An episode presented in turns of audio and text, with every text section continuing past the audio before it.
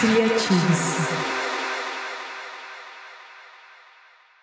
Salve família, é o episódio 51 de Criative-se começando. Esse ambiente de ativação da espiritualidade, da criatividade e da liderança.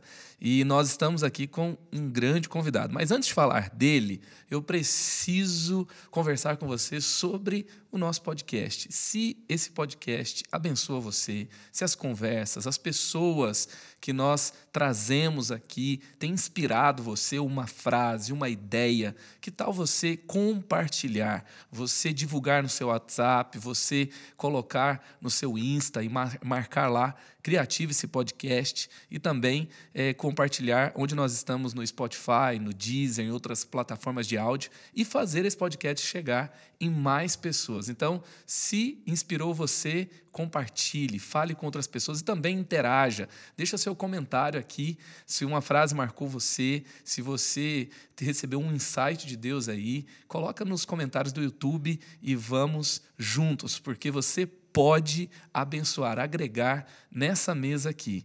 E eu tenho aqui o meu convidado de hoje, o nosso convidado de hoje, um cara que vai te inspirar muito. Eu já tenho sido muito inspirado pela história dele, pelo que ele tem vivido com Deus, pelo que ele tem vivido servindo pessoas. Gilmar Tadeu, deixa eu apresentar ele aqui, ó, na matéria que saiu no G1. Primeiro técnico negro na elite da Ucrânia. Gilmar Tadeu faz história. Tudo bem, Gilmar? Bem, graças a Deus. Prazer estar aqui contigo. Prazer é nosso tê-lo aqui. Então, let's bora para essa conversa. Pashli. Isso é ucraniano? Ucraniano, Pashli. Pashli é let's o quê? bora. Let's bora. Vamos lá. Vamos lá. Isso aí. Muito bom. Então, Pashli. Pashli. Pashli é, é andar. Paierali se a gente for de carro. Ah, entendi. Então é. Pashli.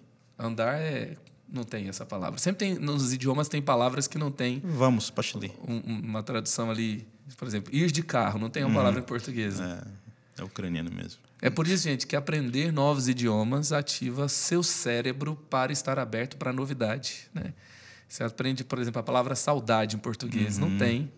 Verdade. E outras expressões em outros idiomas. Uhum. Né? O inglês I miss you. Né? Não é bem isso, né? Uhum. Então vamos lá. Gilmar também é pastor ele atuou como jogador por 19 anos, já atua como técnico há 15 anos. Isso. Ele tem uma formação que poucos técnicos no mundo têm, que é a, a, ele é credenciado pela UEFA como técnico pró. Então uhum. ele estava na elite, na primeira divisão do futebol ucraniano, disputando ali uhum. para entrar na, na, disputa pela é, Liga Europa ou Champions League. Liga Europa, Champions League, é isso aí, gente. Então, você sabe do que eu estou falando, né? Altíssimo nível a qualidade dele como atleta, mas ele também tem outras histórias para nos contar além do futebol. Sim, costumo dizer, é, senta aí que eu sou uma longa história. então senta aí que vem uma grande história em pessoa. Como é que, vamos começar pelo futebol. Como é que é, aconteceu sua carreira no futebol? Foi mais internacionalmente, né, que ela aconteceu? É, desde o início, né? E é que as coisas quando acontecem a gente não não tem ideia, né? Principalmente assim quando é são projetos de Deus, né? Eu iniciei desde cedo, como acho que todos os garotos que têm essa essa pretensão né, em se tornar jogador de futebol. Lógico que eu sou de uma outra época, sou da época que nós jogávamos futebol na rua né, e jogávamos com bola de meia, né? Não tínhamos condições de ter uma bola, então a gente tinha aquelas brincadeiras. Um salve aí para quem jogou um golzinho de rua. Sim, que saudade disso. Saudade é, disso. Eu já disputei campeonatos de golzinho de rua. Oh. Valia muita coisa, valia uma garrafa de, de tubaína. paré tutti-frutti, que é compatível Uau. com a, com a Verdade, tubaína. nós fazíamos rua de baixo contra a rua de cima, jogava Isso descalço aí. e tampão Enfim, do dedo, sim, sempre sim, sim. embora. E disputando campeonatos amadores, eu fui parar numa escolinha de futebol que Infelizmente, hoje, por conta de, de estrutura e de investimento, não é já como era antes, mas saíram grandes jogadores dali, dali que é Pequeninos do Jockey. Uhum. E Pequeninos do Jockey, na época, faziam muitas viagens para fora, para a Europa. E dentro dessas viagens eu acabei ficando, né? isso com 14 anos. Né? Então foi a primeira experiência e o primeiro contato. E desde daquele, daquela época eu já descobri o que eu queria, né? E primeiro porque vi ali também uma oportunidade, de certa forma, de, de contribuir com, com a minha família, né? principalmente. Nós perdemos nosso pai. Nosso pai. Tinha três anos de idade, minha irmã mais nova tinha seis meses, uma de três anos e escadinha, né? Irmão de, de depois de quatro anos, cinco anos e seis anos. Seis filhos, uma mãe sozinha que foi colocada para fora de casa e saiu literalmente com Assim como eu saí da guerra, ela saiu de casa com seis filhos, uma criança pequena, uma sacola e só. E uma trouxa de roupa e batendo nas portas procurando casa para limpar e poder abrigar as crianças durante um período.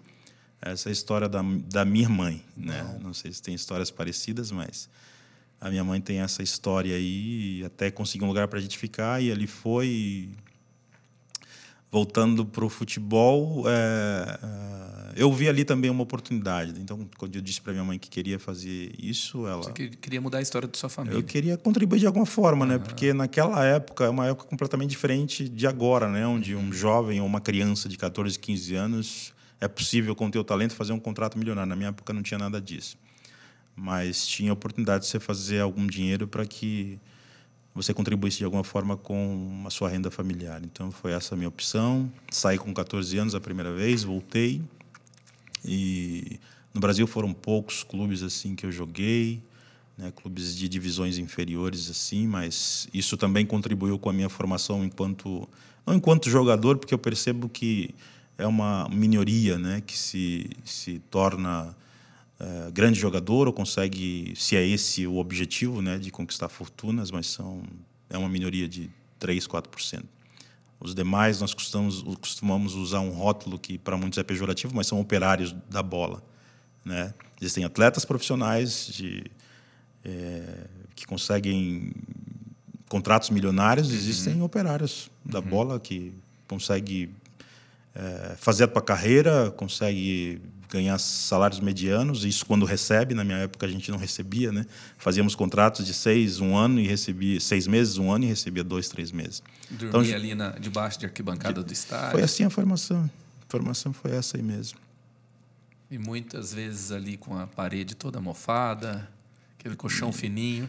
E molecada. Não tinha alimentação, né? Porque quando você fala de alta performance, cara, é, acho impossível você exigir de um atleta que come arroz e salsicha, né? Que a gente chamava. E, e o mancha-pulmão, que era aquele suco artificial que deixava... Aquele tangue. Não era nem o tangue, não, cara. O tangue, o tangue, é de alta sim, qualidade. Sim, era o suco. Mas sobrevivemos a tudo isso. Tive várias oportunidades de sair do Brasil e, enfim, e rodei praticamente quase que o mundo todo jogando futebol.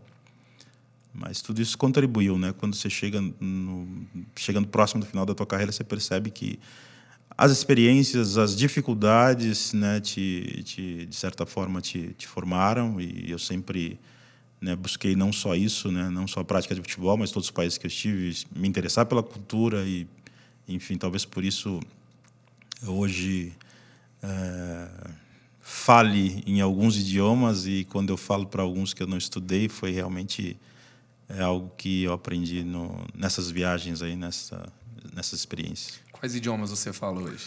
falo um pouquinho português, espanhol, ucraniano, russo e inglês. Uau! Né? E um ano na, fiquei dois anos agora na China. Lógico que não consigo arriscar, mas é, para nossa profissão assim, o, o fazer-se entendido dentro do campo. Então, eu acabei aprendendo palavras em árabe, em, em, no próprio chinês que eu fui e voltei. Fiquei duas, dois anos lá, né? Entre idas e voltas. E, mas a sua história se deu mais nos últimos anos na Ucrânia. Nos últimos 15 anos, né? Nos últimos 15 anos, é, e eu entendo que porque todo mundo pergunta, quando as pessoas perguntam assim, morou em vários países, qual o país que você gostou mais? Ah, e eu não falo Ucrânia, eu me contradizo porque eu estou 15 anos lá, né? Uhum. Então, é, é, na verdade, foi um propósito, né? Porque foi o único país que eu fiquei mais de dois anos, assim, né? Se você for ver para contrato, alguns países eu fiquei menos de um ano, outros dois anos, mas eu estou 15 anos lá.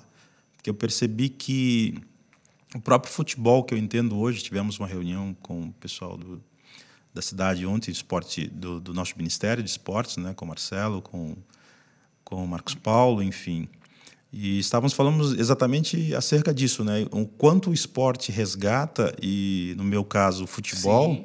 né? Porque eu me converti na Índia através do futebol. Uau. Então, e a gente está até elaborando alguns projetos até para o próprio ministério, porque eu entendo que, que todos nós somos carentes de oração, mas eu percebo que o jogador de futebol ele é um alvo muito fácil. Ele é muito fácil, ele é muito é, fisgado, né?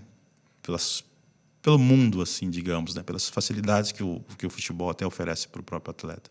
E é interessante assim que você, por causa do esporte, na história de vida que você comentou, as dificuldades da sua mãe, você não foi para o crime, você não foi para outras, talvez, oportunidades que assediam um garoto é, que está ali sem uh, uma condição de poder estudar e de fazer uma carreira e, e, ter outras oportunidades. Então, por causa do esporte, você teve uma outra, um, outra, um outro mundo. E no esporte você conheceu Jesus. Isso. E é, eu vejo é, vulnerável, nos, somos, nos tornamos vulnerável, né? Eu, eu acho que uma grande maioria, né, se for por estatística, são de são pobres, né? Não é nem classe baixa ou média, são são bem pobres e assim também foi a minha história, né? De onde eu vim, onde eu nasci. É, foi um, não foi mais opção, mas foi um resgate, porque meu irmão acabou é, indo para o crime. Né? Meu irmão se tornou um dos maiores traficantes ali da zona norte onde a gente morava em São Paulo. E eu percebi que eu não queria isso para minha vida, né? Porque por quantas vezes nós fomos, nós éramos, né, é, enquadrados na rua, uhum. né? Por naquela época era era tipo uma viatura cinza, acho que era rota, né? E chegávamos no bairro, eu voltando da escola, voltando de um treino de futebol, o policial nos, já conhecia o meu irmão, falava assim, olha, é um, existia uma sentença, né, sobre a minha casa. É o, o seu irmão, assim como os, os, os, os demais, é, não vão passar dos 27 anos, porque a gente vai matar todos, né? E todos são traficantes. E eu tentava argumentar, não, eu sou atleta, tá vendo? Aqui eu estou voltando treino. Não, é tudo igual. Meu Deus. Né? Vencemos isso que não para provar. Sim, isso era diariamente. Batia na porta, batia no barraco e vinham para pegar meu irmão, não achava e próximo vai ser você. E eu era o menor, né? Do, dos homens, pelo menos, eu era o menor. E eu isso ficava na minha mente, né? Eu não quero isso, né? Eu não aceito essa palavra e, e, e você, enquanto pequeno, você quer provar, né? Uhum. Mas eu vejo que não foi por conta disso, nem para tentar provar para o bairro ou até mesmo para os policiais que a história poderia ser diferente, né? Na verdade, a história já, já havia sido escrita, né? E seria assim, né? E nenhum de nós morremos, passamos dos 27, né? Sobrevivemos e graças a Deus meu irmão hoje cristão também, né, Olha convertido, só. e é uma história muito longa, né?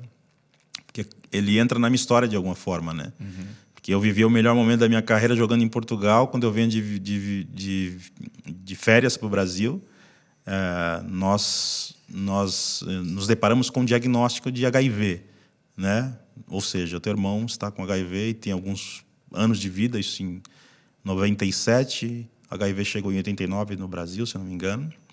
Meu irmão, 120 quilos, passou a pesar 30 quilos. Então, tive que parar de jogar, cuidar do meu irmão. Fiquei dois anos cuidando do meu irmão, quatro meses no Emílio Ribas. E fiquei desempregado. Fiquei sem jogar, meu irmão se recuperou, eu fiquei desempregado e participando de reuniões de atletas de Cristo e acabei indo para a Índia achando que eu fosse para jogar, né? E ali foi um divisor assim, né? Mudança de sorte literalmente. Meu Deus. E aí você conhece Jesus ali na Índia? Conheci Jesus na Índia, muito muito interessante. É, tem um pastor que ele chama Celso. Aham. Ele jogou no Goiás, ele jogou em clubes grandes aqui no Brasil. Ele é de Goiás, ele mora hoje nos Estados O Unidos. pessoal de Goiás é gente boa. É, Sou goiano. também. então confere. Ele é uma bênção também. E em- quando eu fico desempregado em 97, porque eu abri mão de um, de um contrato em Portugal para cuidar do meu irmão, né? E o contrato teve que ser rescindido. E eu comecei a procurar clube, né? Só que na minha época era diferente, não tinha esse negócio de colocar vídeo no YouTube, Instagram e os caras te acharem ali, te convidarem para um teste na Europa, enfim. Eu comecei a fazer os meus VHS. eu gravava os meus VHS e mandava por, por correio, demorava um mês para chegar, DHL, enfim, outras outras empresas. E esperava a resposta para chegar, mas enquanto a resposta não chegava, eu lem- lembrava do- das reuniões que o- os cristãos fazia, faziam, né? Atletas de Cristo. E eu comecei a frequentar essas reuniões, mesmo não sendo cristão, né? Eu ia naquela reunião ali porque na verdade eu queria arrumar um emprego. Queria o network. É. E eu conheci ali e os. Tem jovem que frequenta a reunião para arrumar outra coisa, ah, sabe, né? Eu sei disso. É... Deixa ele. Mas uma hora Deus peça Jesus esses caras pegar também. ele. Como me pegou. E apareceu uma oportunidade para a Índia, né? O pastor Trama, que ele foi diretor do São Paulo, e foi meu diretor na época, né? Então encontrei muitos amigos ali da minha época. E ele falou assim: Olha, Gilmar, apareceu uma oportunidade. Teu currículo realmente é um currículo bom, né? Jogou na Europa, enfim. Né? Na época era um, um A4 só ali com os clubes que você jogava, uma foto, não tinha muita coisa de vídeo para mostrar. Mandaram para a Índia e gostaram. E fizeram o convite para que eu fosse, né? O pastor Trama falou assim: Olha, tem uma oportunidade, mas é na Índia. Eu falei: Poxa, na Índia não tem nem futebol, cara. Fazer o que na Índia? Acabei de. Tipo, o cara tá desempregado e quer que é algo melhor, né? Eu falei, poxa, acabei de chegar da Europa, pastor, não dá para arrumar algo melhor? Ele falou, não, só tem Índia, se quiser. Eu falei assim, eu posso pensar amanhã, eu dou a resposta para o senhor? Ele falou, tá bom. Eu dei uma volta e voltei. no mesmo dia? No mesmo, não, cinco minutos depois. Eu falei, eu vou pegar, eu quero. Daí ele falou assim, então tá bom, você não vai sozinho, vai com um rapaz, ele chama Celso, e vocês vão se conhecer no aeroporto, né? Encontrei esse camarada no aeroporto de Guarulhos, a gente tem a foto até hoje, e ele, a esposa dele, o filho, e eu encontrei o Celso, falei, poxa, o Celso estava igual eu agora, né? Tipo, atleta, 10 quilos acima, eu falei, esse é o Celso? Ele falou, é. Entramos no avião, pastor, sentei no, no, no avião, quando eu coloquei o cinto, que eu falei assim, agora eu vou descansar, esse camarada disparou, ele falou assim, Jesus te ama, e ele tem um plano na tua vida, ele quer te salvar. Eu falei, legal, Celso. Tá bom. Só que o camarada foi 12 horas falando isso daí. Ele falou: esse cara tem que aterrizar salvo já. Se o avião cair no meio do caminho, já, e ele foi, já falei, completou a obra. Poxa, a gente está se conhecendo agora, cara. Só me dá um tempinho para eu poder descansar, dormir. Ele falou assim: mas não se esqueça que Jesus te ama. Eu falei: tá bom. E eu tinha acabado de, de ter uma reunião com a minha mãe, né? Minha mãe me abençoou e a gente foi num. Minha mãe católica, né? Uhum. Ela me deu alguns santos de presente, me deu um terço e enfim, a gente foi ali 12 horas ele falando de Jesus. Bom, chegamos em Johannesburgo, na África do Sul. A empresa é, tinha um voo para o dia seguinte, a empresa nos dava um voucher para a gente ficar num hotel. Né? Eu falei, agora cada um para o teu quarto, eu vou descansar e esse camarada vai me dar a paz. Né? A mulher deu a chave e ficamos no mesmo quarto. e o camarada, toma, Jesus te ama, tem um plano na tua vida e quer te salvar. Cara, foi a noite inteira, a noite inteira eu dei uma pelada com ele, mas não teve jeito, ele insistiu. Dia seguinte saímos para para nós fizemos São Paulo, Johannesburgo, Johannesburgo, Bangkok. Chegamos em Bangkok, três horas de viagem, a mesma coisa, o cara não, não dava trégua. Chegamos em, na Índia, em Calcutá, a gente foi para Calcutá.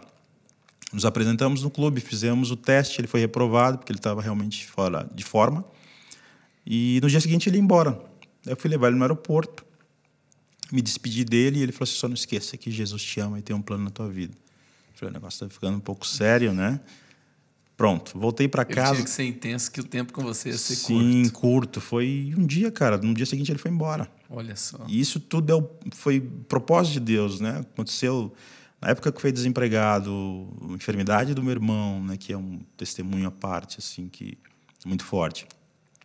Eu volto pro hotel, porque o clube estava fazendo uma viagem, eu tinha assinado, não tinha assinado contrato ainda, né? O clube foi jogar, eu fiquei no hotel. E quando eu entro no hotel, e tem, eu comecei a enxergar um monte de demônio, cara. Um monte, toda sorte de demônio, tô falando de Índia, né? E eu comecei a rezar da maneira que minha mãe me ensinou, né?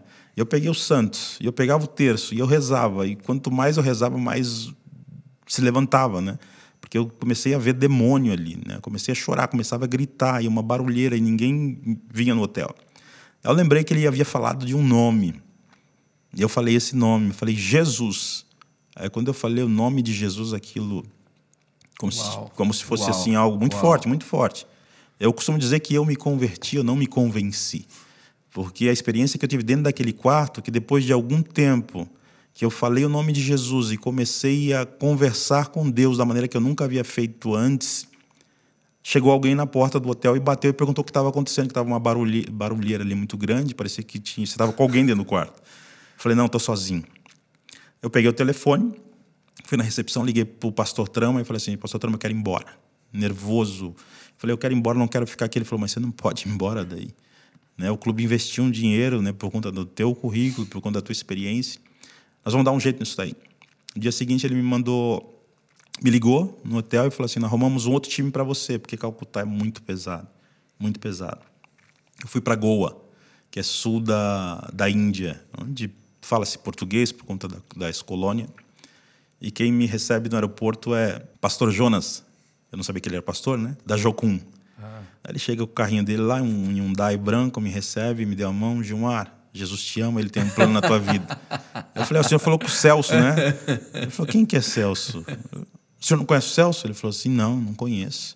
Mas você veio aqui porque Jesus ele quer fazer uma obra na tua vida. Você veio com um único propósito. Eu falei, não tem para onde correr mais. Pensei que esse camarada. Ficou sério, ficou sério o negócio. Eu pensei que esse camarada ia me levar para um hotel, ele me levou para casa dele. Uau! Você vai ficar em casa, nós vamos te preparar para você, para este clube que já tem, mas antes você precisa se preparar. E eu percebi no dia a dia, morando na casa do pastor, que ele orava todos os dias quando ele acordava. Ele orava quando tinha o alimento na mesa e quando não tinha o alimento na mesa. Ou seja, ele orava em todo o tempo. Eu comecei a praticar e, e ele falou assim: Olha, Praticar a oração. Praticar a oração. Uau. Né? Coisa que não tínhamos o hábito antes de fazer. Né? Uhum. Nos assentarmos na mesa, né? por exemplo, nós, uma família de seis, mesa não tínhamos. Nós não tínhamos esse hábito né? acerca do que é a mesa. Meu Deus. E aquele pastor me introduziu acerca da mesa. Não sentava à mesa porque não tinha mesa. Não tinha mesa e não tínhamos esse relacionamento também uhum. de mesa enquanto família. Seis dentro de um barraco, uma, uma, um quarto, né? De dois por três, sei lá e você nem sequer dá bom dia pro teu irmão. Meu Deus. Nós não tínhamos esse relacionamento. Um pisava em cima do outro e eu saía do dia para fazer as suas coisas, eu para treinar, enfim, meu irmão para se envolver com as coisas dele. E aquele pastor começou a ministrar, a ministrar, e ele foi, teve um apelo na igreja batista, né, de Pastor Prince, em, em, em Goa. E ali eu, eu resolvi tomar a decisão que mudou a minha sorte. Isso foi quase um ano na Índia. Né? Eu fui para ficar seis meses e fiquei um, um, pouco mais de um ano. Foi quando teve um culto, depois, logo depois que eu aceitei Jesus, teve um culto em dezembro. Esse pastor me chama e foi muito forte. Ele falou assim: Pastor, ô Gilmar, eu estou oito anos aqui. Né? Faz quatro anos que eu oro, porque o pastor príncipe da Batista não deixa eu ministrar porque eu não sei falar inglês. E eu estou orando a Deus quatro anos para que Deus mandasse alguém que falasse inglês para que eu pudesse pregar em português e houvesse um tradutor em inglês e o pastor pregasse em hindi. Eu falei, amém, vou ajudar o senhor em oração. Ele falou, não precisa ajudar você, o camarada das minhas orações. Eu falei, uau, mas o que, que eu tenho que fazer? Ele falou, vou ministrar, o culto vai ser amanhã, e eu vou ministrar em português e ministro em inglês. Eu falei, me dá o texto, né? E eu estudo em casa, né? Ele falou, só que tem uma coisa, vou te dar o texto, mas quem vai ministrar é o Espírito Santo de Deus, né? Nós não sabemos o que vai acontecer. Eu falei, mas me apresenta esse outro camarada aí que eu... Ele falou, você vai entender quando a gente chegar no culto. E quem conhece Índia sabe que é muito, muito problemático, né? Você falar de Jesus assim como na Arábia Saudita, vida, ou seja, vida de, de missionário na Índia não é fácil. E a igreja era embaixo de uma plantação de arroz. Né? Você chegava na plantação de arroz, tinha um, um subterrâneo, você entrava ali, tirávamos calçado, entrávamos para congregar. Resumindo, esse pastor me apresentou o pastor e o Prince, né, que, que, falava inglês, mas ele pregava em hindi por, por conta dos locais, que nem todos os locais falavam inglês. O pastor começou a pregar em português. Foram um, foi um minuto no máximo. E ele passou para mim inglês e, eu, e o outro passava para hindi. Pastor, foi uns 40 minutos, uma hora de culto. Eu olhei para o lado esquerdo, o pastor Jonas não estava e o pastor Prince não estava. Eu estava pregando em hindi. E eu não sei falar hindi. A única coisa que eu sei falar em hindi é panidu, panilu, que é Meu água. Deus. Dá-me água e eu te dou água. Você estava pregando em hindi? Preguei o tempo, o tempo todo em hindi.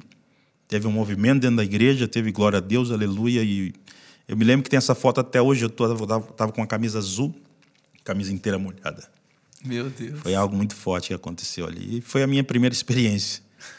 Minha primeira experiência. E vocês começaram os três juntos? Começamos os três juntos. Ele em português, eu em inglês e o outro em hindi. Só que ele começou a ministrar, foram um, algumas palavras do texto. E depois eu olhei para a esquerda e falei, mas como que eu vou fazer agora? Eu comecei a pregar, pregar, pregar e falava em hindi. E foi, foi uma benção. foi a primeira experiência que eu tive. A primeira experiência. É o Espírito Santo falando, bem-vindo. Esse é o Espírito Santo Sua vida mudou. Sua vida nunca mais será a mesma. E assim tem sido. Uau, uau. E como é que você foi parar na Ucrânia? Cara, eu, eu parei de jogar. 2002 foi a minha conversão. 2001, 2002. Foi o último clube como jogador, fora do Brasil. Eu volto para o Brasil e fui Qual ainda. foi o último clube ali? Eu fui insistir em Santa Catarina. Eu joguei no Lages, que é o LEC, Lages Sport Clube, que fica em Lages. Caímos de divisão.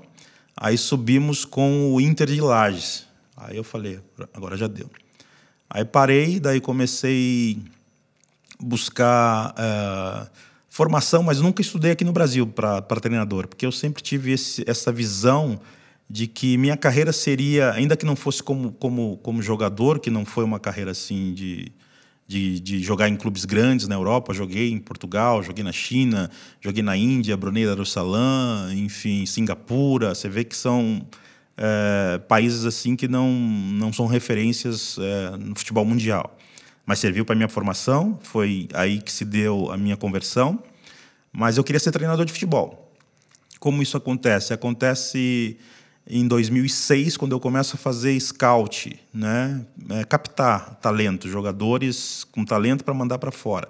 Aí mandei o primeiro em 2006 para a Ucrânia, aí que eu fui para a Ucrânia, a primeira vez. Fiquei ali trabalhando em um clube que fica em Simferopol, que hoje é Crimeia, né? onde foi mais atacada.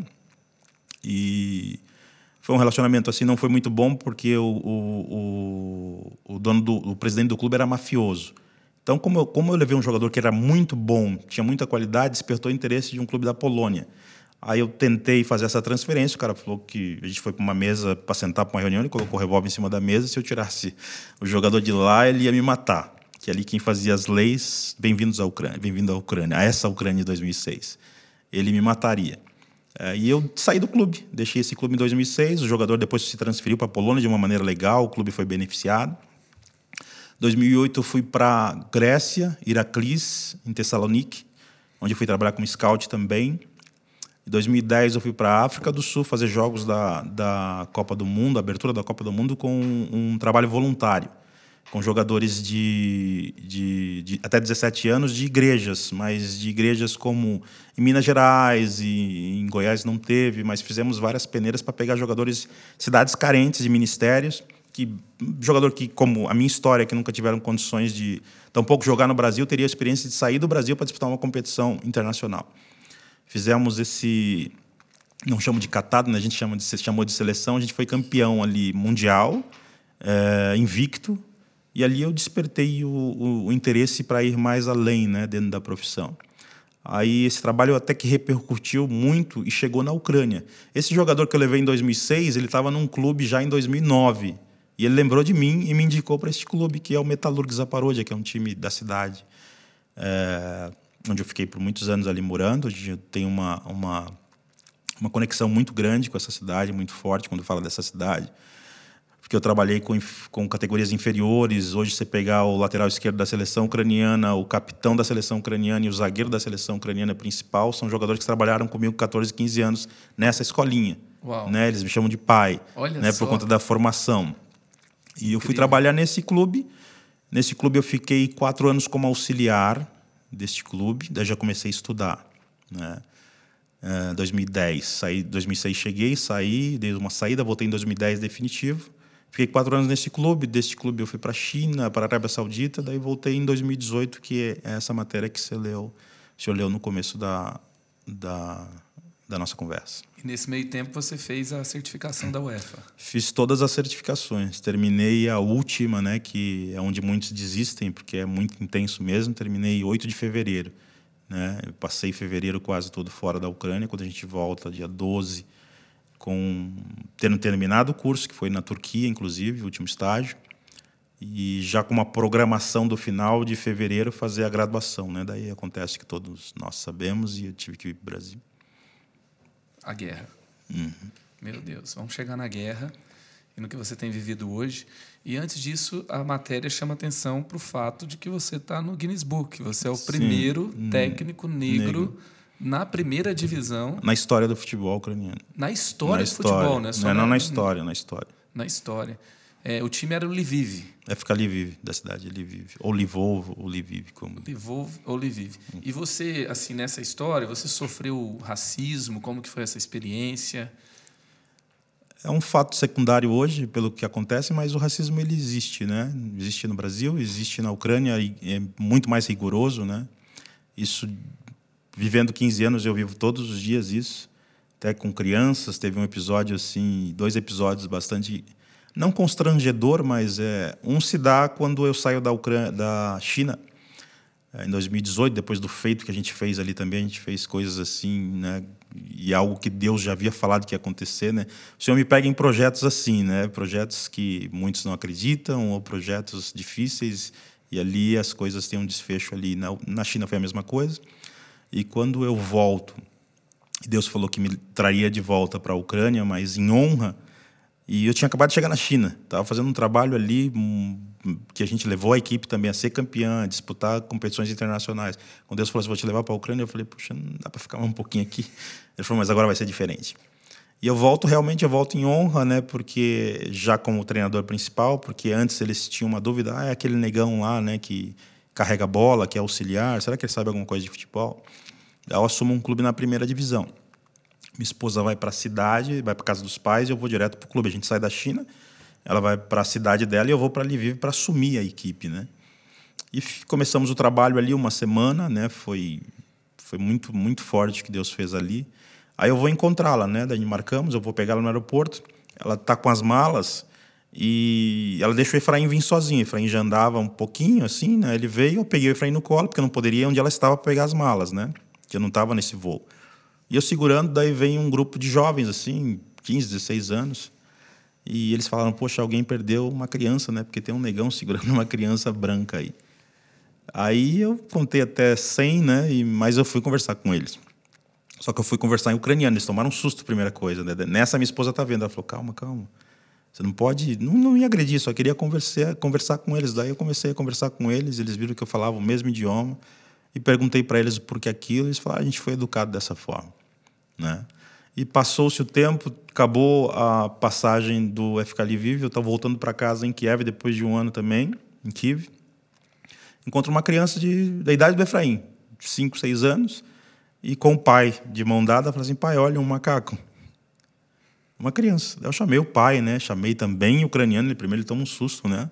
Um negão falando no idioma dele. Eu falei assim: eu tenho a mesma nacionalidade que você. Tenho um filho da idade do seu filho. E se o seu filho está falando isso é porque você ensinou. Não, não ensinei nada disso. Uma criança não sabe sobre isso.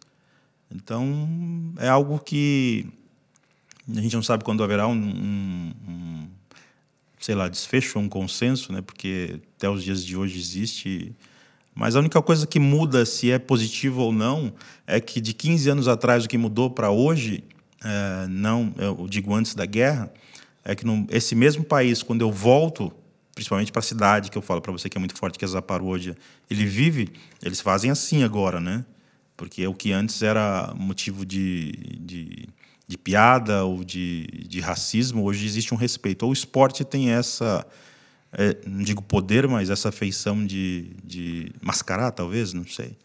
Porque o racista, talvez, não sei se ele deixa de ser, né? Uhum. Mas o respeito mudou, porque depois, inclusive, desse episódio, eu fui trabalhar no maior canal de televisão do leste europeu, Uau. de futebol, que são 24 horas futebol, chama Canal Futebol. É do dono do Shakhtar, inclusive.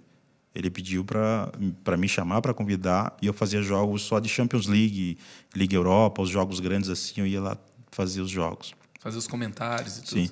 Eles usaram o mesmo, o mesmo texto aí, né? Primeiro brasileiro. Agora a gente também tem o primeiro brasileiro, né? Já não usaram mais negro. Primeiro brasileiro a trabalhar num canal de televisão fechado, né? No leste europeu. Então hoje o respeito é muito grande na nação. Bastante, bastante. O respeito existe. Não é algo que a gente buscou, né? Muitos confundem, né? Você ser uma pessoa. Na Ucrânia eu sou uma pessoa pública, né? Mas isso não é título, né? É algo que conquistou. Foi o próprio Deus que fez isso, né? Mudando uma história né? que era de vergonha e, e trazendo para a honra. E é tão interessante que você falou lá no começo sobre os 3% dos que estão no futebol que chegam a ser jogadores de elite. Isso é real. E se num time tem só um técnico, Uhum. então você chegar a ser um técnico Sim, de sim. elite é sim, muito sim, sim. A é muito mais difícil a probabilidade do que você ser um jogador, inclusive. Sim, sim, sim. Incrível. E você é, hoje está no Brasil. Você é um ucraniano, casado com Shana, que é ucraniana também. É, pai do Efraim. Sim. O The Next está chegando aí, Sim, o próximo. Tá chegando. Já tem nome? Ainda nós estamos orando, até porque o Efraim é, foi um, um, um irmão nosso, né? Irmão da igreja que não tinha nem planos, né? Falou assim: olha, o Senhor está te dando o Efraim, né? E você vai entender o porquê. E passaram-se o tempo, ela ficou O grávida. profeta. É, profeta. E Efraim. E esse pode ser brasileiro. Vai ser, vai ser. Vai ser brasileiro. Vai ser, vai nascer aqui. E como é que deu essa história de você se tornar. ah, se tornar, não. Como é que deu essa história eh, de você vir parar aqui no Brasil Cara, é muito louco. É muito louco. de porque- volta, né? Sim, sim. Depois de tudo. vo- Você falou que foi por causa da guerra e Sim, tudo, sim. mas como que isso aconteceu? Não tínhamos planos, né? Não tínhamos planos, até porque quando chega já o final do curso, você começa a fazer planos, é inevitável. Poxa, você estudou, se preparou. Agora eu falei assim, agora eu assino o maior contrato, né, da minha carreira e, enfim, vamos ter um tempo assim mais tranquilo, né? Só que as coisas foram mudando, né? Aí chega, inclusive, a- a- acontece a guerra, dia 24. No dia.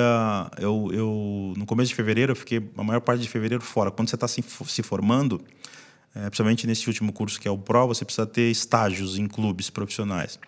Então, esse cidadão que eu comentei no começo, fora do ar, que é um empresário russo, ele tem muitas equipes. Tem na Inglaterra, tem na Letônia, Latva, ele tem dois clubes, tem em Dubai.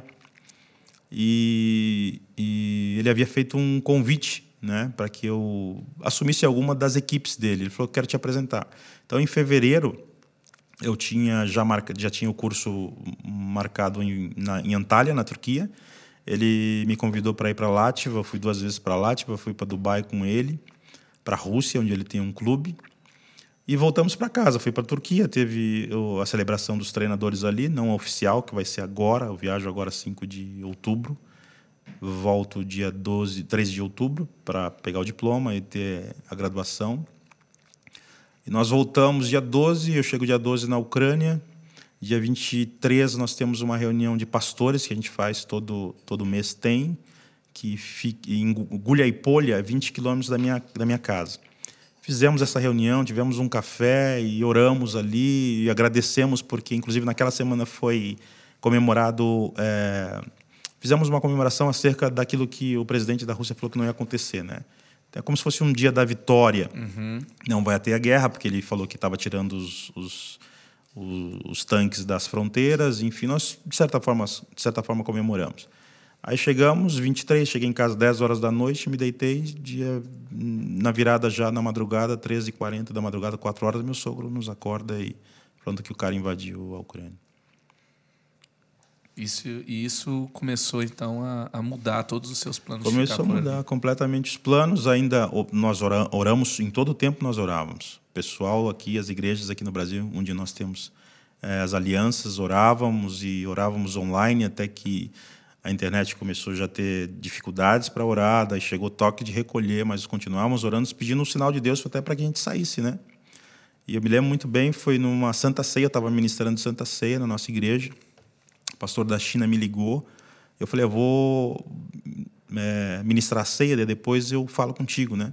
Ele falou, mas você está na igreja? Eu falei, sim, nós estamos na igreja. Mas a guerra não está pegando. Ele falou assim, ah, não, mas nós aqui, nós... Enquanto nós estivermos aqui, nós vamos adorar de qualquer forma. Uau. Com bomba, sem bomba, nós vamos continuar adorando. Uau. Então não é falta de responsabilidade. Nós não tínhamos, nós até hoje nós não temos uma outra opção a não ser adorar a Deus e eles são assim, né? Os cristãos ucranianos eles são assim mesmo. Terminou o culto, foi aí que ele mandou um vídeo, né? Falou, não, queria compartilhar um vídeo com vocês até para trazer um tempo aí de refrigério, né? É um vídeo do pastor Arival, da Presbiteriana, estão com um projeto muito interessante de divulgar a palavra de Deus em por mais que seja em português, mas com legendas, né, de em, em outros idiomas. Ele mandou em russo para mim. E eu li ali, eu assisti e compartilhei com o meu pastor, ele gostou. Aí pedi para gravar um vídeo para o pastor Arival agradecendo, falou que o vídeo chegou, que a gente ia divulgar, mandei, e cinco minutos depois ele me ligou. Falou, Gilmar, você está onde? Eu falei, estou na Ucrânia, mas e a situação aí? Eu falei, a situação está... Isso que tem sido noticiado aí é um pouquinho pior, né? Porque não chega tudo, né? Aliás, tem muita coisa acontecendo agora, né? Muita coisa muito boa acontecendo agora, que não é divulgada, muita coisa ruim acontecendo nesse exato momento também. Ele falou, quando vocês decidirem vir, nós estamos dispostos aqui a dar o suporte para vocês. A gente já tem contato com alguns pastores aí em Kiev, enfim. Falei, amém. Aí oramos uma semana, muitos dizem assim, foi irresponsável, deveria ter saído antes. Mas houveram pessoas que saíram antes e morreram. Entendi. Tem, uma, tem um colega meu que é jogador de futebol, ele está na Inglaterra hoje, ele saiu no primeiro dia da guerra. Eu saí no 15 A gente se encontrou no hotel dos refugiados na Polônia no mesmo dia, chegamos junto.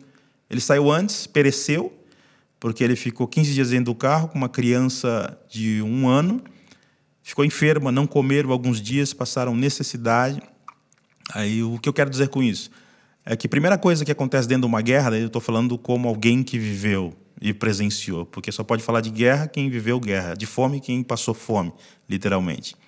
A primeira coisa que o inimigo coloca numa situação de guerra, seja ela física ou espiritual, é o pânico. Uhum. Porque se ele implantar o pânico, ele ganhou a guerra. Então, o que aconteceu nos primeiros dias da Ucrânia foi um pânico estabelecido. Todo mundo começou a deixar as suas casas, e quando você deixa a tua casa, o inimigo ele planta a bandeira. E eu entendo certamente ou erroneamente que quando você abdica, quando você abre mão daquilo que você entende que é seu, o inimigo toma posse. Então, todo mundo que deixou as suas casas no momento de pânico, de terror que foi instalado, os soldados foram tomando as casas, né? Quem saiu perdeu a tua casa. Quem muitos que saíram perderam as suas vidas. E a gente orando, orando, a gente saiu no dia que o Senhor falou assim: "Olha, é o dia de sair". Nós saímos e no dia que nós deixamos a nossa casa, que meu sogro levou a gente para uma rodoviária mais próxima, tinham 20 tanques de guerra. E os caças já estavam passando já. Então a gente chega, daí tem 20 tanques. Meu sogro falou: a gente vai ou a gente volta? Eu falei: nós vamos avançar. Espera os tanques passar. Os tanques passaram, nós, ele entrou com o carrinho dele deixou a gente no, na rodoviária mais próxima, três horas de viagem até Dnipropetrovsk, que é da onde saía o trem para a fronteira, ah. para Lviv, uhum. e dali de Lviv para a Polônia. A gente deixa essa estação, a estação é atacada e é destruída. Meu Deus. A gente chega em Dnipro e eu não consigo entrar no primeiro trem porque só tinha, eu olhei só tinha eu de homem primeiro, né? Porque não era permitido sair homem da minha idade, né? Só anciãos ou mulheres com filhos menores de 18 anos e o soldado chega para mim e coloca o revólver na minha cabeça. Você está fazendo o que aqui na, na, na estação? Não era nem para você estar tá aqui. Só que eu havia saído embaixo, embaixo de oração. A gente estava em oração. Ele falou: você não embarca aqui. Naquele desespero, porque era uma multidão, eram 10 mil pessoas fora, 4 mil dentro da rodoviária, mais 2 mil na, na plataforma ali para tentar entrar num trem. E as mães jogando criança em cima para dentro do trem que não conseguia entrar, não entrava. E minha esposa ela começa a entrar com o bebê, o cara não deixou entrar. Eu tenho que puxar minha esposa e a gente fica parado. E no meio daquela confusão, o cara tentando me tirar de dentro da plataforma, chega o, acho que o, o eu nomeei ele como Davi, né? Porque o outro era Golias, grandão, e veio o Davi pequenininho do meu lado, e aí o que está acontecendo? Eu falei, está acontecendo isso, isso, isso. Não querem deixar eu entrar, tem um voo amanhã que era o voo da FAB, né, que buscava os brasileiros na Polônia, e eu preciso entrar nesse trem. Ele falou: me dá teu documento. Eu dei o documento para ele, documento ucraniano. Ele falou: é, realmente você não pode sair daqui, né? Você tem que estar tá na guerra, você tem que estar tá fardado igual nós aqui, né? Mas ele falou assim para mim: é, fica na posição que você está. Não sai nem para a direita nem para a esquerda. Isso um ímpio me falando. Eu lembrei daquilo que a gente tinha orado na madrugada, né? Uhum. E menos 18, estava muito frio, nevando. Minha esposa foi pegar um chá. Eu falei assim: eu vou ficar aqui. O camarada falou: Deus. Menos 18. Menos 18. Meu Deus. Falei: vou ficar aqui. Ele falou assim: fica na posição que você está, que vai parar o trem bem aqui. Ó. Quando o trem parar, vai abrir a porta, você cai para dentro. E eu peguei, passou duas horas e quarenta mais ou menos, veio o próximo trem, o trem abriu a porta bem na minha frente, caí para dentro do trem. Minha esposa entrou, entramos nesse trem, um trem com capacidade para duas mil pessoas, tinha umas 10 mil pessoas. Um monte de gente no trem, um monte de gente no, no alto, assim, pendurado. 23 horas de viagem nesse trem. Com criança. Com criança e, e ali... É...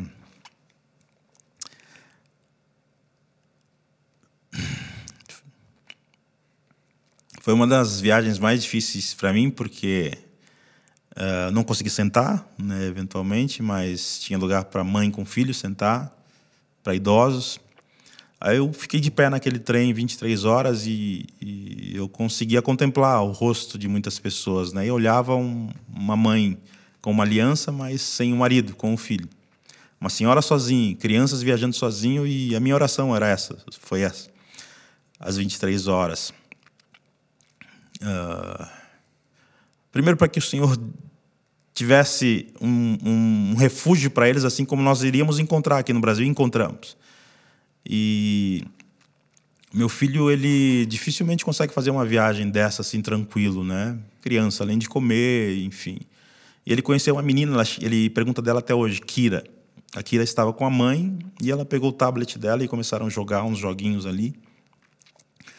E teve uma época, um momento que a Kira parou de jogar e começou a mostrar fotos da família. E ela mostrou a foto do pai dela.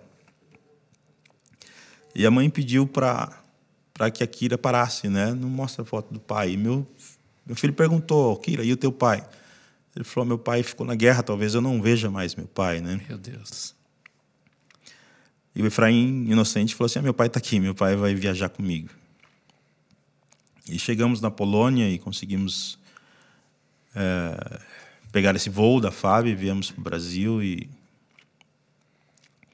foi o começo né, daquilo que a gente tem vivido hoje aqui no Brasil e testemunhar dos cuidados de Deus, né? A gente tem vivido o céu na terra todos os dias. Encontramos essa essa dificuldade, né, de administrar porque a gente está aqui, está lá, não tem como, né? Meu sogro, minha sogra estão tá lá e então tem sido dias assim que cara, a gente tem encontrado abraço todos os dias aqui, né? Eu, eu, imagino que o céu seja assim. Muito parecido com aquilo que a gente tem vivido aqui dentro desta casa. Meu Deus. A gente não tem ideia, né? Quantas pessoas foram marcadas profundamente em diversos níveis nessa situação da guerra, uma guerra totalmente sem é, não, não, tem porquê, não, não tem, tem, não existe não existe o porquê está acontecendo tudo isso. Um atentado tão grave contra a vida, contra famílias, contra é, o ser humano. É o histórico, falando de história, né? É o histórico do país, né? Eu tenho muitos colegas russos, né? Mas a história verdadeira, a história é a Ucrânia. A Ucrânia nasce antes do que a, do que a Rússia, né? Já começa por aí. Mas o histórico desse cidadão, ele ele, ele acaba é, dando continuidade àquilo que, já, que a Rússia já faz. Né? Já, a Rússia sempre fez isso. Né? A Rússia sempre atacou, a Rússia sempre invadiu. E a Ucrânia, por ser um país que conquistou a sua liberdade, é um país pequeno, pobre, mas é um país livre. E, e, se você perceber dentro da história, qualquer rumor ali no leste europeu, eles querem invadir a Ucrânia. Eles querem tomar a Ucrânia. Aquela história da destituição da União Soviética que os países são livres para crescer.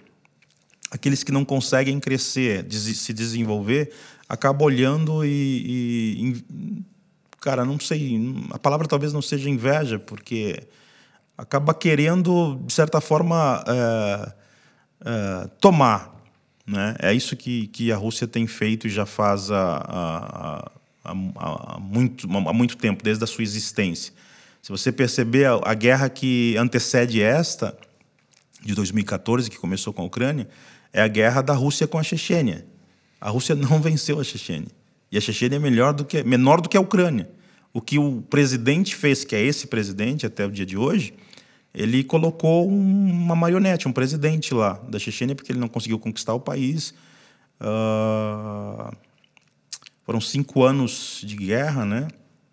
Tiveram 15 mil mortos se eu não me engano. Não passou disso daí. Nós estamos falando agora de uma guerra de oito meses, sete, oito meses. Se fala em 50 mil mortos de soldados russos. 50 mil? 50 não, mil. muito mais. É muito mais. É muito mais. É muito mais. Isso Qual não. é o número que você tem? Assim, que você tem informação dentro da Ucrânia e tudo. De informação passa de, de 400 mil. Meu Deus. Juntando dos dois Sim, lados. dos dois lados. Só em uma, É ci- só, morte. só em uma Muitos- cidade. São muitos mortos, meu Deus. Como houve um, um, um, um- não digo trégua, porque tem muita coisa acontecendo agora, né, de soldados, eh, até da Chechênia tem soldados na Ucrânia que estão invadindo vilarejos e abusando de mulheres e matando todo mundo. Né? Ele entra numa casa e faz o absurdo e ainda mata. Então tem muita coisa acontecendo. Ah, é lógico que o número aqui não vou dizer que é só um número, né? Não sei se isso soa de maneira assim como ah, quem matou mais ou quem matou menos, até porque guerra não existe, não tem nenhuma finalidade, não existe bem algum, né? Cara, é só, só, só brutalidade. Mas o número ele transcende. Tem uma cidade muito pequena que eles começaram agora a fazer é, depois que os soldados saem. Mariupol, por exemplo, né, uma cidade que ficou completamente destruída. Hoje ela é conhecida pelas valas que foram abertas e jogadas às crianças. Que é, a- que é a de bucha ali? Não. Bucha Kiev. Tá. Fica perto de Kiev, Bucha onde eu perto de morava. É, Uau. onde eu morava. É, Mariupol. É a cidade onde as Das crianças... É, das valas, que as crianças, elas... é, literalmente morreram de fome, né? Por isso muitas vezes a gente ouve, né? Eu estava em jejum, né? Não tinha almoçado até pouco. Estou morrendo de fome. Você já ouviu isso, né? Talvez a gente até tenha usado. Então morrer de fome é isso daí. É, são mais de 100 mil crianças que morreram ali de Meu fome Deus. e foram jogadas. Então as valas ficaram conhecidas, a cidade ficou conhecida assim. Tem outras cidades pequenas que estão sendo aos poucos restauradas e quando o- o- os policiais, as autoridades estão fazendo as varreduras, é, vai encontrando um monte de, de corpos. Então a contagem ela não para, né? Além da, dos- das cidades e os lugares onde eles deixaram minadas, as cidades minadas, deixaram minas ali e que é muito perigoso e a orientação hoje é quando você estiver voltando para tua casa, que tem muitos ucranianos voltando. Aqui na nossa cidade também, na nossa igreja também, dia 26, tem um grupo voltando. E, e deixar a cidade minada é, é crime de guerra. É crime. mais um crime sim, de guerra. sim. Além do, ataque civil, é, os crimes de guerra e os documentos eles são livres para para você que tem interesse, você pode acessar. É, é preciso que seja assim. É bem explícito. E quando o presidente, que eu digo que, que ele nunca falou a verdade, que ele diz assim, que a gente nunca quis atacar civil. Se logo no começo atacou Hospital do Câncer, Hospital da Criança, né? quantas crianças morreram né? logo no início, lá em, em Kharkov, por exemplo. Então ele é um cara que tá, nunca está falando a verdade né? acerca daquilo que está acontecendo. Famílias que voltaram é, alguns meses atrás, um mês, dois meses atrás, tem um relato de colegas nossos, né? minha esposa tem contato com muita gente, uma família que voltou não para Bucha, mas para Kiev mesmo, ali numa oblast, num, num bairro. Chegaram na tua casa e perceberam, ah, telhado, alguma coisa assim. Quando a mulher abriu a máquina de lavar, tinha uma bomba, a bomba estourou e. Então eles estão deixando alguns, alguns rastros assim que tem que ter todo o cuidado ainda. Meu Deus. E perguntaram uma vez para o Rick Warren, né? Por que, que tem injustiça e atrocidades como essa no mundo?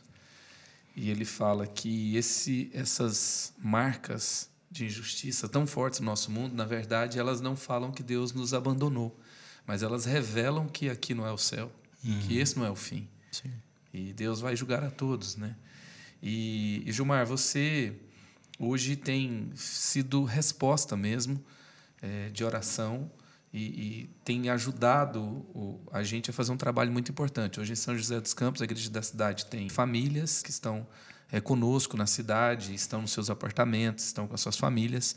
Os maridos não estão, eles estão na guerra, mas as mulheres, as crianças estão estudando nas nossas escolas, estão tendo aula de português, estão é, com esse suporte de pelo menos um ano. Com a, e estamos orando para que a guerra chegue ao fim, para que essas famílias possam voltar para a Ucrânia. E junto, muitas outras famílias ucranianas estão sendo recebidas no Brasil e no mundo por outras igrejas. E, e, você tem sido parte dessa resposta aqui, porque você é ucraniano, mas você também é brasileiro. Sim. você tem família ucraniana e você pode dar ser essa ponte onde essas famílias podem ser melhor cuidadas, podem ser melhor amparadas nesse trabalho que a igreja faz, né? Como que aconteceu essa conexão para que você pudesse ser resposta? Porque é, no meio do caos, no meio do é, você falou de coisa aqui que até é difícil a gente continuar a conversa, uhum. é, mas sempre há uma oportunidade de sermos resposta, de mudarmos profundamente a vida de pessoas, de podermos contribuir para aqueles que mais precisam e, e podermos ser algum tipo de refrigério. Né?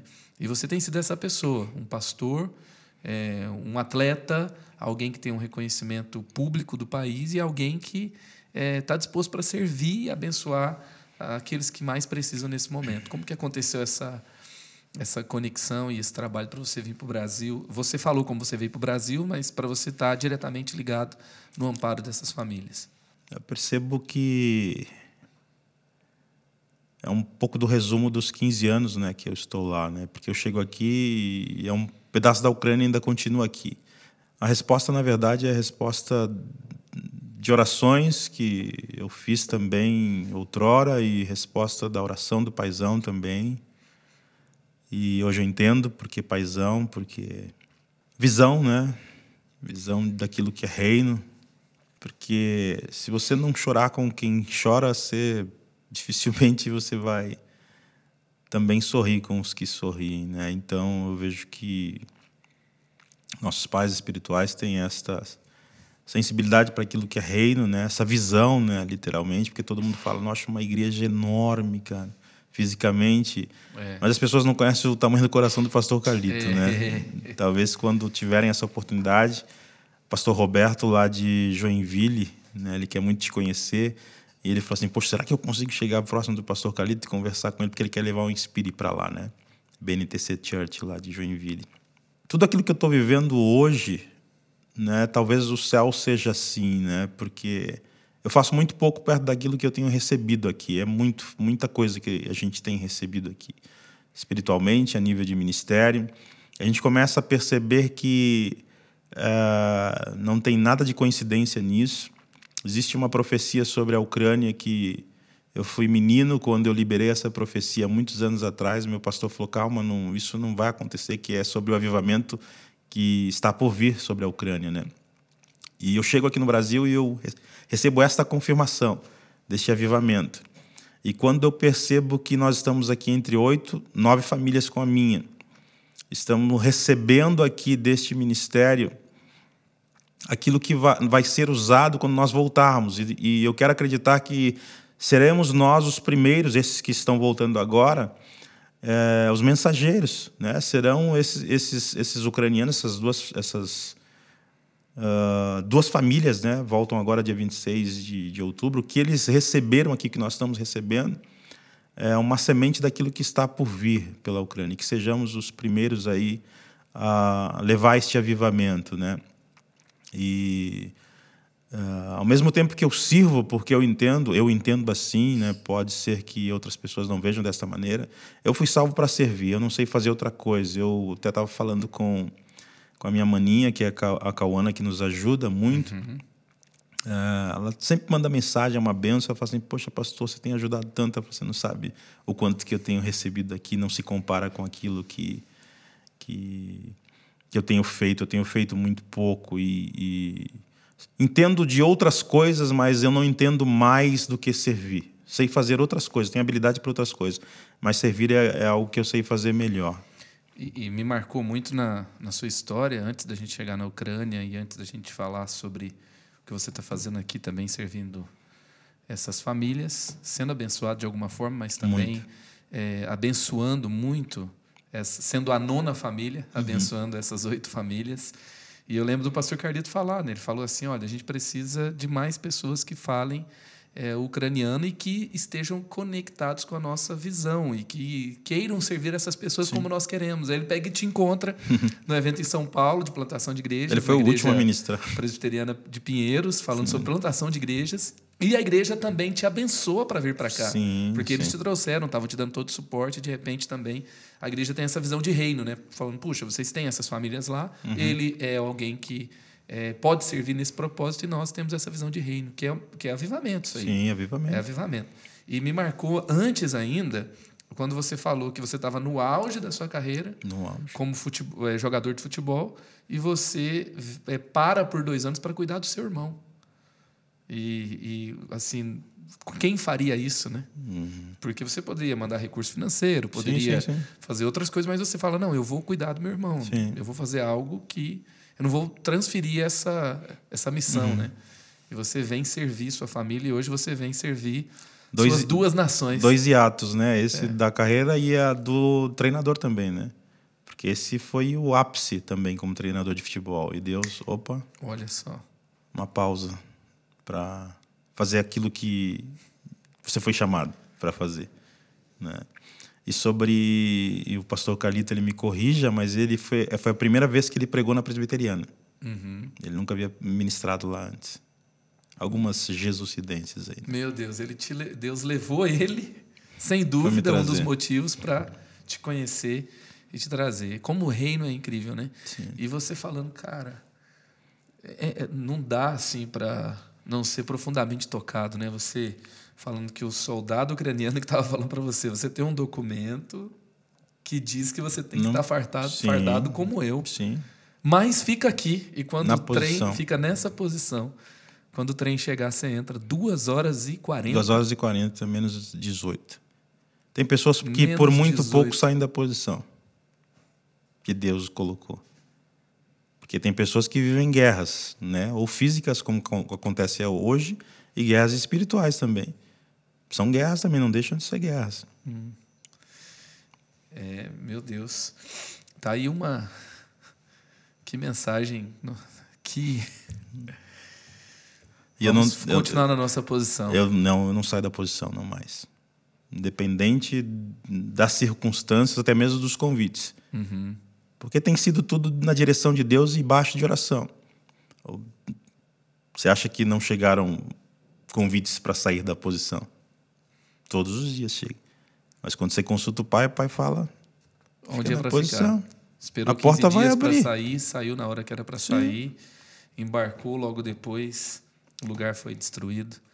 Temos que ouvir a Deus o tempo Sim. todo, né? Minha esposa é testemunha todos os dias. É lógico que teve aquele período né, que as meninas ajudaram muito, que é o período de quero voltar, quero voltar. Mas quando se depara com uma situação que não é possível voltar, e ela fala assim: cara, eu nunca vi isso. A gente vem para uma cidade como São José, sou paulista, né? Nasci em São Paulo. Mas eu morei em vários lugares do mundo, cidades incríveis, mas nunca vi uma cidade como São José. Ela fala: cuidado como essa igreja tem conosco. Cara, isso não. Ela também nunca testemunhou. Os ucranianos testemunham todos os dias, mas como? Por quê? Né? Isso é reino. Eles entendem. Meu pastor, meu pastor, é, o Pacha na Ucrânia, ele falou assim: nós nunca vivemos isso, nós não sabemos o que é isso. Ele queria muito estar aqui, né? mas ele tem idade ainda, ele não pode viajar para cá. Ele falou assim, cara, eu, nós nunca vivemos isso porque existe é, a cultura do país, existe a religiosidade. Quando eu chego nesse ministério há 11 anos atrás, que eu quero, de alguma forma, né, talvez eloquente, querer implantar algo ali de esportes, querer fazer eventos, ele falou assim, calma, calma. Querer fazer visitas, ele não fazia visita. Ele falou, não, Gilmar, deixa eu te contar uma história. Na época da União Soviética, se você fosse bater na porta de alguém para entregar folheto, eles te prendiam. Se você andasse com uma Bíblia, você ia jogado num calabouço. E se você insistisse, eles, eles te matavam. Então a resistência hoje. Existe uma cultura, não sei se de maneira errônea eu vou falar religiosidade, mas é a cultura que é assim. Né? Não existe um, um, um avivamento ao ponto de. Em algumas cidades da Ucrânia, lógico que muita coisa mudou, né?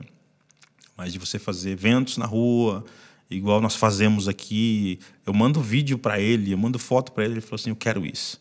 Eu quero isso. Né? Isso vai chegar, sim, vai chegar. E o que está acontecendo hoje na Ucrânia, como eu falei para ti, que tem muita coisa acontecendo nesse exato momento, que não é só sangue que tem sido derramado.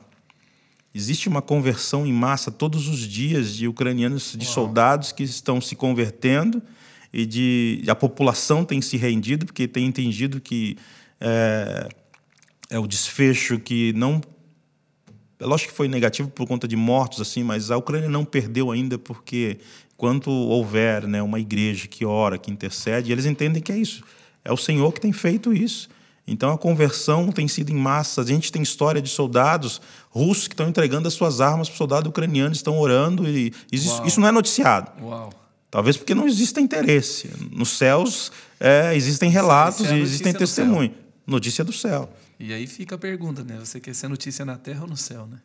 É, essa é a pergunta. Deus. E eu tenho um amigo, eu fiquei amigo dele por causa da, de um grupo que nós temos de líderes de jovens que estão conectados em iniciativas em todo o mundo. E nós tivemos um encontro em Portugal, foram 45 desses líderes, e por um milagre ele conseguiu chegar com a sua esposa até o nosso encontro. Ele foi, ele viajou seis horas até a fronteira é seis horas né, de, de Kiev até a fronteira. Sim. E, e ele viajou seis horas sem saber se permitiriam que ele, ele saísse. saísse. Então, quando ele chegou, ele explicou, ele tinha documentação, ele tinha um convite, ele era. E, e até nisso eu vejo o avivamento. Ele fala uhum. que ele é um líder cristão que está indo para um evento de cristãos e voltaria. E eles permitem Liberaram. que ele vá, Uau. que ele fosse. Permitiram que ele fosse. Deus. Então ele foi, ele ficou ali de terça até sexta com a gente ficou o final de semana e voltou para a Ucrânia. E, e aí, na, e ele, cada história que ele contava, é, ele contou a história de que um, um, foguete foi lançado, um foguete não, um míssil, uhum. ele fala rocket, mas é, uhum. é míssil, né? Foi lançado no, no, pro, pra, contra a igreja que eles estavam e descobriram também o, o lugar que eles estavam, um grupo da igreja abrigado, Igre... o, o ficou preso no teto da igreja e não explodiu. Falou que é, havia as ameaças do exército ao redor do lugar que eles estavam e eles ouviam eles chegando cada vez mais perto. Eles não tinham para onde ir, eles estavam cercados por todos os lados. E aí, quando aconteceu que ah, o exército que estava ao redor de Kiev foi embora. E eles desistiram da invasão, eles estavam muito próximos ali. Eles falam: Nós não vamos parar em nenhum minuto. Nós vamos ficar aqui, nós vamos cuidar das pessoas. Então, tem pessoas sendo levantadas de diversas formas, lá dentro e para também os refugiados que estão ao redor do mundo. E, e eu vi uma cena que me marcou profundamente também. É, que quando eles chegaram no encontro, só havia uma mesa de fala russa. Então, assim, e havia um líder da Rússia, porque assim, nessa guerra tem os que são oprimidos pela Rússia dentro da própria Rússia. Sim, sim. E tem aqueles que estão também sendo severamente atacados e destruídos fora dela também, dentro da Ucrânia. E, e, e havia um líder no encontro que tem um, um, que é pastor de jovens numa igreja, onde ele tem ali cerca de 4 mil jovens que frequentam esse culto. E que também no passado tiveram que sair da Rússia. Então, os seus pais, os seus sim, avós, sim. Por causa da União Soviética, sim, então, quando batiam, eles iam evangelizar, carregavam a Bíblia, eles eram é, mortos, eles uhum. eram mandados para campos de concentração na, em outros lugares e tal. E, e aí, então, o, o avô da minha esposa, que é Leto, uhum. ele fugiu da Letônia para não ser enviado para um, para não ser mandado para um campo de concentração quando a União Soviética invadiu a Letônia. Então, no passado, eles saíram. E, e, quando eles voltaram com a queda do regime, eles voltaram plantando igrejas e o avivamento continua. Então, esses Deus. dois líderes sentavam na mesma mesa e eles ouviam a tradição inteira do encontro em russo. Uma coisa que só no reino de Deus é possível. Uma coisa que, Muito assim, forte. todos os que buscam refúgio nele estão protegidos e Amém. ali a gente vê a, a maior verdade, né? Nós somos uma família espiritual. Uhum. A gente tem um, um, um um, um, um, baixista na nossa igreja que é ucraniano. Ele é ucraniano. Conheço. O Michael, Michael, né? Ele casou com a esposa dele, que é americana. É brasileira, americana. Americana, sim. E, e ele fala, e a gente se casou no Brasil. Ele fala assim, que a nossa cidadania, na verdade, não é terrena, é celestial. É celestial. E isso tem, muda a nossa visão, né? De como com nós certeza. vemos o mundo completamente. E o reino de Deus é a resposta em qualquer situação. Amém. Qualquer situação. Concordo. E você está aqui hoje vendo esse chamado. Sim, sim. Sobre esta mesa é algo muito forte, né?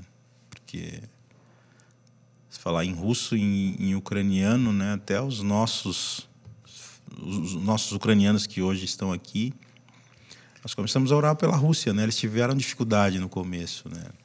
Hoje não, hoje está bem mais fácil e inclusive pela conversão, né, dos soldados aqueles que estão na frente, né? Porque aquilo que eu, eu, eu entendo assim, que nas mãos do Senhor está o controle de todas as coisas, né? E a gente ouviu por muito tempo um, algumas pessoas declararem que como pode um homem controlar uma guerra e de certa forma controlar o mundo, né? Como se estivesse dando as cartas, né? delegando o poder ao presidente da Rússia, né? E eu, desculpa, eu discordo. Essa é uma discordância que eu faço. Nas mãos do Senhor ainda está o controle de todas as coisas. Nunca perdeu, assim como Isaías diz. Ele está assentado ao trono e ninguém consegue tirar, ninguém tira ele do trono. Uhum. E é isso. A certeza que nós temos é do desfecho, né? E existem pessoas que oram pela morte dele. Eu nunca fiz essa oração. Oro pela conversão dele, eu sei que o coração dele está na mão do Senhor e com ele. É compreensível, qualquer é pessoa é compreensível, que deseja sim. que ele morra, sim, né? Sim, por causa da, do, enfim, o genocídio. O genocídio. Que ele está provocando nessa nação e na história do governo uhum. dele. Agora, orar para que ele morra, é, é você se colocar no lugar de Deus para é, decidir oração, o que vai acontecer não. com uma pessoa. Nós, eh, os ucranianos aqui, eles tinham a dificuldade de orar por, por ele e pelo país. Uhum. Né? A gente tem bastante dificuldade, uma área muito complicada, difícil. Mas muita coisa mudou, né? A gente ora, nós temos reunião hoje, inclusive. Oramos pelo desfecho, né? oramos pelo final desta guerra. No nome de Jesus, né? nas mãos dele está o controle de todas as coisas. Existe é, um, uma notícia de um novo ataque, de começar tudo de novo, mas nós seguimos orando, nós não abrimos mão né, de, de interceder, né, pedir para que o Senhor que haja um, um cessar de fogo, né, de derramamento de sangue. a gente sofre bastante com isso. Isso é diário, né, eu falo porque é dentro de casa, a gente acorda e a gente ora e, de repente, durante o dia, a gente tem que estar em contato ali também orando, por... porque cada dia chega alguma notícia que quer desestabilizar, né? tirarmos daquilo que é a posição, que é o foco, que é aquilo que, naquilo que a gente crê. Amém, amém. E vamos orar por isso, né? porque a oração tem sim, sim. a intercessão dos santos ao redor do mundo vai fazer a diferença. E a, a, nesse exato momento que a gente está gravando, isso que você falou, esse episódio há um, uma notícia de novos ataques, de um recomeço de guerra, de intensificação das forças russas ali para é, entrar com força máxima Sim. contra a Ucrânia. Mas é, é, isso que você falou, Deus está no controle. Deus está no controle. E, e nessa e nesse contexto também me marcou você falar sobre o, o, o avivamento na Ucrânia. Os ucranianos espalhados por todo o mundo hoje, eles serão resposta depois Sim. para reconstruir o país, para levar o avivamento para lá, para até os russos que estão se convertendo na Sim. guerra, como você relatou. Não, não há dúvida que Deus vai fazer algo novo ali depois naquela nação. Isso será noticiado, que a gente vê hoje chora né, é, por conta do, do, da guerra, do acontecido. Isso vai virar notícia também acerca do avivamento, acerca dessa mudança de sorte, essa restauração, né? A restauração física ela vai acontecer em tempo recorde por conta dos investimentos. Hoje já não se compara aquilo que é, foi é, perdido a nível de, de finança, de destruição do país. Isso já existem países preparados para é, muito rápido fazer essa restauração. Nós estamos falando também acerca da restauração né, espiritual. espiritual, né? Espiritual. Minha esposa ela usou uma frase que eu acabei pegando essa frase para mim, uh, que ela dizia no início da guerra, né? Frase dela. Ela dizia assim e serve para o dia de hoje que os soldados russos eles podem adentrar a Ucrânia assim como eles fizeram com os seus armamentos, com os seus tanques de guerra, adentrar o país mas aqui eles não vão conseguir adentrar uhum. jamais. Na alma eles não vão conseguir mudar nada. Não vai mudar nada. É isso aí. Pode ser o ataque que for e, e por mais que ao redor, né, a gente possa olhar e ver que estamos sendo atacados, destruídos, mas aqui não pode tocar, não vai mudar. E, e mais, essa chama que está sendo acesa aí, ninguém vai tocar. Ninguém... Deus está fazendo algo novo ali. Nós cremos, cremos assim. Amém. Então eu não sei qual que vai ser o desfecho, Gilmar, é, do seu chamado com relação a, atuar né, na, na Ucrânia, a levar Jesus e o avivamento para aquela nação, a cuidar dos refugiados ucranianos aqui no Brasil ou em algum outro lugar no mundo, ou você também é, retornar uma carreira Sim. como atleta na área dos esportes, uhum. e que você não vá Amém. nem para a direita, nem para a esquerda, não sai da posição que Deus tem para você. E até é difícil comentar muitas coisas nessa conversa aqui, né, gente?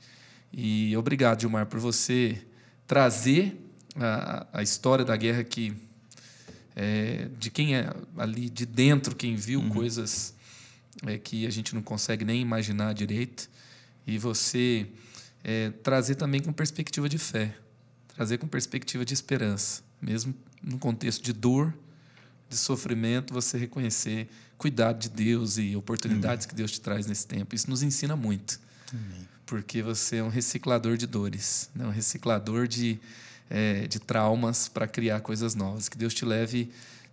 Imagina daqui, a gente vê no futuro um, um projeto que você cria, uma igreja que você planta, é, né, uma ONG, uma, uma forma de uma associação para levar Jesus para é, nos esportes, para auxiliar famílias que sofreram com a guerra, a gente não sabe. A gente sabe como, como começa. Sim. Você entrega o seu coração para Jesus e ele começa a fazer algo novo. Amém. Graças a Deus pelo Celso, gente. Amém. Graças a Deus por aquele pastor na cidade também tá no interior da Índia. É e que não desistiu do Gilmar. Sabia que tinha Amém. que ser um tiro certeiro para que ele saísse dali cheio já da presença de Deus.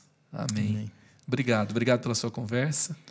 Obrigado por, pelo abrir do seu coração, por esse tempo de muita qualidade. Agradeço. Agradeço a oportunidade e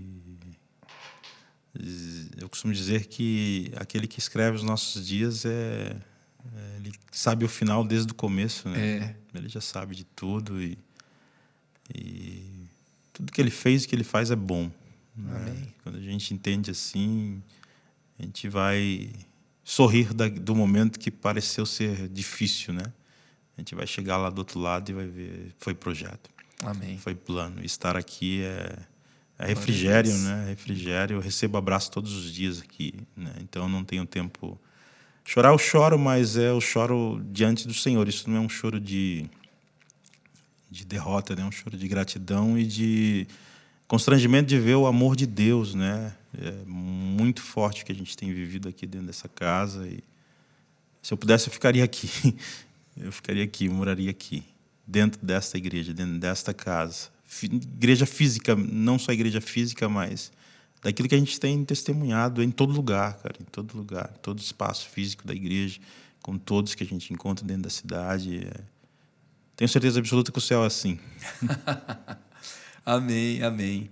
Ou você vai ficar aqui, ou você vai levar isso que você tem vivido aqui para outros lugares. Não Jesus. temos dúvida. Sua esposa já estava. Não, ela já fala já assim: estou percebendo, você quer ficar aqui, né? você tem que perguntar para o pai, vamos ver o que o pai vai fazer. Amém.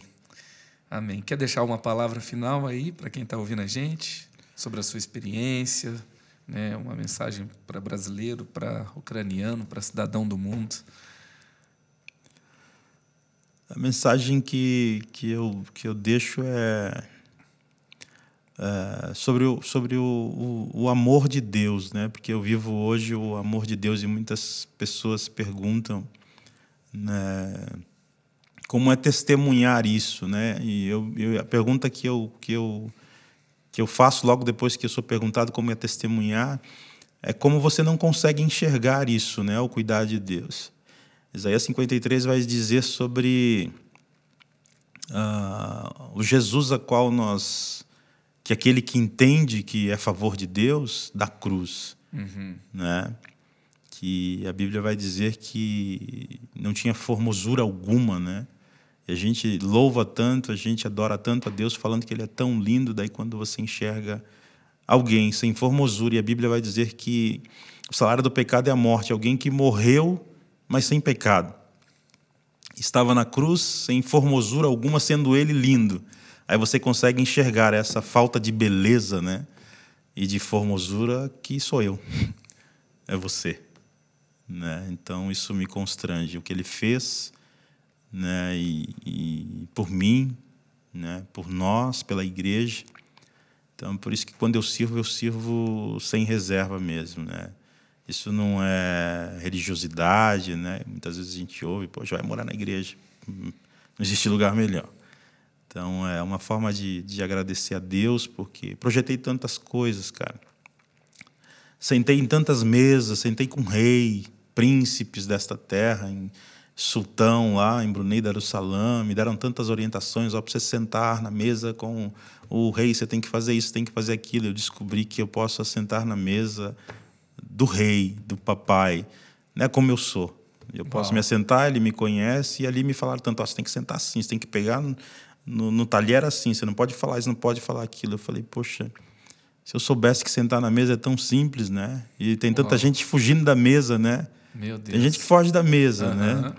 E na mesa, na verdade, é o lugar onde você pode colocar suas fraquezas, suas sensibilidades, seus medos. E o segredo é, é a mesa, na verdade, onde tudo começou, né? Amém, amém. Obrigado por nos inspirar para o seu coração de servo, de missionário, amém. de treinador, né? Que amém. desenvolve o potencial das pessoas, enxerga futuro onde muitos não enxergam. Deus te abençoe muito. E obrigado Amém. por esse tempo de muita qualidade. Obrigado, pastor. E, gente, ore pela Ucrânia. Ore pela, para que essa guerra termine. Seja resposta na sua intercessão. Se você puder fazer algo na prática, faça, contribuindo, recebendo os ucranianos aonde você puder, mas nunca deixe de orar e que essa essa história, essas histórias que o pastor Gilmar, Gilmar Tadeu, compartilhou com a gente aqui, também esteja em sua mente e coração para lembrança e oração. E com essa lembrança também sempre de que o governante da terra é o Senhor Jesus, Amém. ele está no trono, ele não perdeu o controle e ele vai voltar. Então fique firme com ele até o fim, tá bom? E se aquela parte que falou com você, deixe o seu comentário, deixe também o seu like no nosso episódio, compartilhe, talvez tenha alguém que precisa saber sobre essa história, que queira saber, você pode compartilhar, você pode inspirá-lo com esse episódio, nosso episódio 51, e vai ser muito bom com você levar inspiração para outras pessoas. Criative-se, o extraordinário te aguarda. E aí, espero que você tenha gostado desse episódio. Eu quero te lembrar que também nós estamos no Spotify. Pode deixar lá suas cinco estrelas para o nosso podcast. Creative-se também está no TikTok. Procura a gente lá. Creative-se Cortes no YouTube e também no Instagram, tá? Creative-se Underline Podcast no Insta. Valeu, galera. Creative-se.